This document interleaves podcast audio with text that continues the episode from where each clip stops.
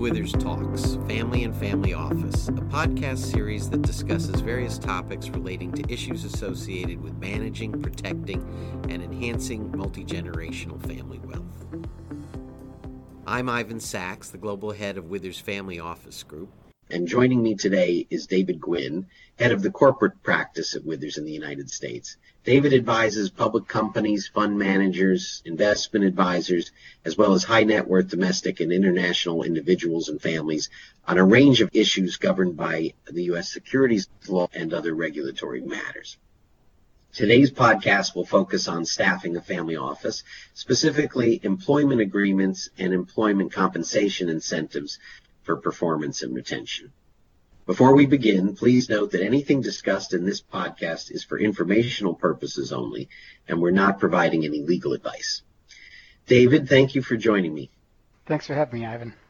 David, in the area of family office employments, there are a number of interesting areas, but one of them is compensation arrangements and how to structure in the unique environment of a family office compensation structures that will incentivize and compete for the better employees and for retaining them. What are some of the types of compensation that you see in this area? In addition to the basic salary, you'll have discretionary cash bonuses, what I call nominal investments, which are both a nominal cash amount of investment or some type of a phantom equity program, a straight carried interest, a co-investment program or a leveraged co-investment program. And I would say that some family offices do require a portion of incentive compensation to be reinvested with the family.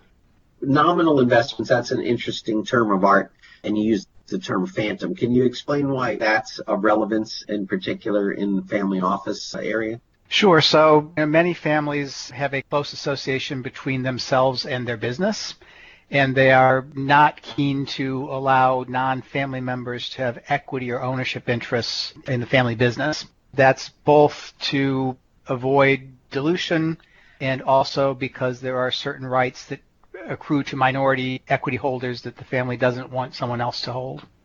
So there are ways to get around that problem but still give people a parallel profits interest?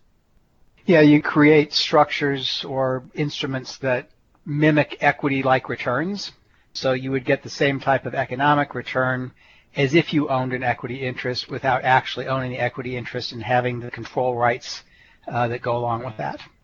So family is founded a major company. The stock is associated with the family historic and they're not so eager to incentivize compensation by actually giving options and diluting themselves on that stock itself, for example. So you're talking about phantom interests of one kind or another that mirror that uh, performance without actually giving that. Correct. It's not only dilution, but many families have a concern about the types of rights that a minority interest might give an employee. So they don't want to give them any type of equity interest that has rights associated with it sometimes. And that has certain tax advantages or can be structured in a way so as also not to incur immediate income tax or vesting of rights. Is that right?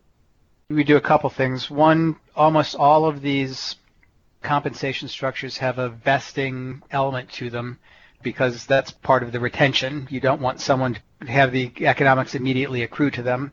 Also, we try and structure it from a tax perspective so that the taxation event doesn't occur until the cash actually arrives in the employee's hands. Now, you mentioned carried interest and fund like concepts those would seem to be limited to family office arrangements that are in fact structured as participants in a family fund. Is that the way that tends to arise? Families don't often think of their structures as funds. They function much like funds. If a family investment partnership, you can create all the types of incentives you would normally associate with a fund structure, like a carried interest. But it does typically require them to have some type of an investment portfolio as opposed to an operating business, for example. And this also relates, of course, to the overall design of the family office for other purposes, whether it's been structured as a fund or the family office is in effect a general partner or a manager of a fund-like structure that can actually have a carried interest, which has a number of advantages in the structuring of family offices today. Correct.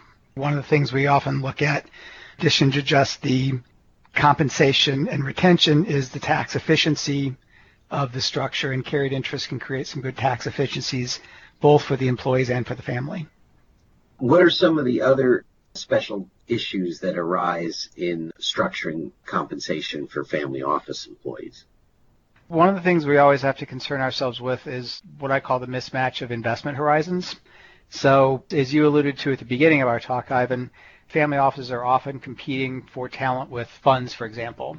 And funds tend to have a limited and specific investment horizon, whereas a family office tends to have a much longer investment horizon. So in order to compete, you typically want to find a way to allow employees to monetize their investments perhaps before the family is ready to do so. You know, that creates a little bit of a mismatch between retention and the compensation elements of the structure, but that's something we need to look after carefully. That one of those really unique elements of family office context. It does operate inside the financial industry and has to compete but on the other hand, they have a different investment horizon and it's not a perfect match with typical industry structures. Well, thanks, David. Thanks you to everyone for listening. It's been a pleasure discussing this topic in our Family and Family Office podcast series with you.